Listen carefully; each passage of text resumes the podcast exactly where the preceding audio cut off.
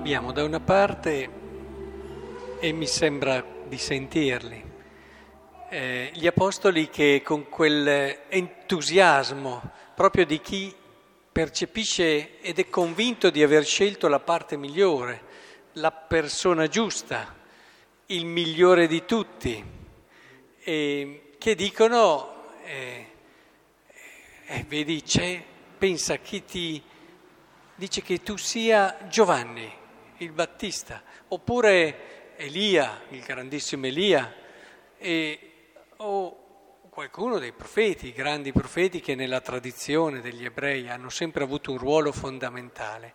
La soddisfazione di essere con qualcuno di importante, qualcuno che immaginano già carico di successo.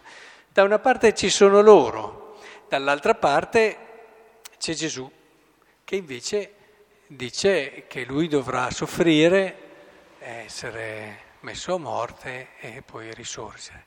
Cioè due posizioni un po' diverse. Da una parte chi si accosta a Gesù pensando che da lui avrà solo delle cose positive alla maniera anche degli uomini e chi invece, come Gesù, dice attenzione, eh, seguire me vuol dire questo. E in mezzo, cosa c'è in mezzo?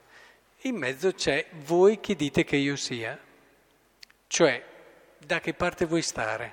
Dalla parte degli apostoli, entusiasti ma ancora immaturi, o dalla parte di Gesù che ti prospetta un seguirle una vita cristiana un po' diversa da quella che magari alla maniera del mondo ci immaginiamo, perché è facile proiettare nella nostra scelta cristiana le aspettative del mondo. E allora preghiamo Dio perché ci dia la salute, preghiamo Dio perché ci dia quest'altra cosa, preghiamo Dio perché ci dia quell'altra cosa ancora, preghiamo Dio perché questo ci fa stare bene e preghiamo Dio, insomma, tutte quelle che possono essere delle dinamiche umane. C'è chi ottiene queste cose in modi diversi, fa quella cosa perché lo fa stare bene, e cerca di avere quest'altra cosa e di procurarsi tanti soldi che così riesce ad avere questo, questo e quell'altro. Bisogna che abbiamo ben chiaro da che parte vogliamo stare. Tu sei il Cristo, il figlio di Dio, dice Pietro, con tutto quello che di verità c'è.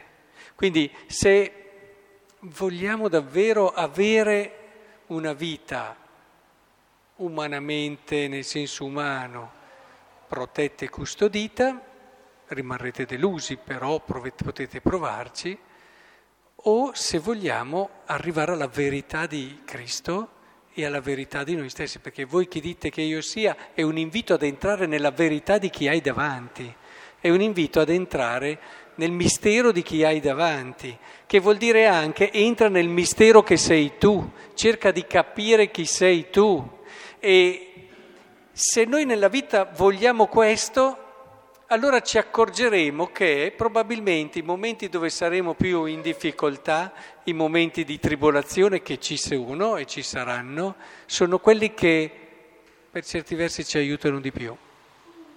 E, e capiremo che c'è un altro che guida la nostra vita, un altro che è molto sapiente, che è molto saggio e che sa quello che fa e tutto quello che ci accade non ci accade mai, mai a caso. Ed è per questo che allora sappiamo che abbiamo un po' di tempo, non tanto, per entrare nel mistero della nostra vita, nel capire chi siamo, nel capire chi è Lui e quindi chi siamo noi. Eh, è sempre stato unito questo, Giovanni Paolo II lo ripeteva spessissimo. E è importantissimo allora entrare in questa chiave. Chiedetevelo stasera prima di coricarvi nelle preghiere che sicuramente farete. Io da che parte voglio stare?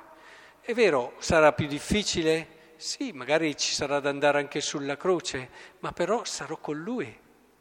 E sarò con Lui e sarò in quell'avventura meravigliosa che mi porterà attraverso strade che non conosco a capire la vita, a capire chi sono. Magari anche le cose belle aiutano, vissute però con lo spirito giusto. Anche le gioie inattese aiutano. Il Signore ha in serbo per noi sempre cose nuove.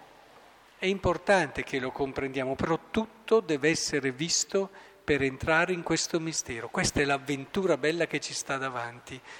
Non so quanti anni possiamo avere ancora davanti, nessuno lo sa, per fortuna. E in questi anni abbiamo questa possibilità meravigliosa. Non buttiamo via il tempo in altre cose, non buttiamo via il tempo in cose che passano, andiamo decisi verso la conoscenza di noi e la conoscenza di Cristo. Questo non passa mai. Sappiamo scegliere i tempi, ci direbbe Coelet, perché ci sono tempi e tempi. In particolare vi lascio questo pensiero sulla prima lettura. Una delle più grandi saggezze che ci fa vivere bene la vita è capire i tempi giusti e non è mica da tutti, eh? Ci sono persone intelligentissime che sbagliano sistematicamente i tempi. Ci sono persone che sanno un sacco di cose sull'educazione, ma sbagliano ad educare perché sbagliano i tempi. Cioè, facciamo l'esempio dell'educazione, non solo della vita, ma nell'educazione puoi sapere tutto quello che serve, ma se sbagli i tempi tu educhi male, non educhi. E se dovessi mettere sulla bilancia le due cose, beh, bisogna anche sapere eh, che cosa devi educare, però sapere anche i tempi giusti. È una, questa è una cosa che si impara meno, cioè il che cosa si impara anche dai libri, si impara anche da una certa esperienza, ma i tempi si impara sulla propria pelle, si impara sulla propria pelle e soprattutto nella misura in cui si è liberi, nella misura in cui siamo siamo liberi e allora riusciamo a distinguere, a discernere i tempi giusti. Quante volte o abbiamo troppa fretta o aspettiamo troppo tempo. E lì sono i nostri bisogni, le nostre non libertà che ci portano a, a in un qualche modo sbagliare i tempi. Andiamo sicuri che questo sia il tempo giusto. Per questo occorre davvero quel lavoro fondamentale, essenziale, interiore nella relazione con Cristo che ci dona questa libertà. Chiediamolo allora al Signore questa grazia, che possiamo davvero questa sera, prima di coricarci, scegliere per Lui e in Lui trovare quella libertà che ci farà dare valore nel modo giusto al tempo che ancora ci è donato.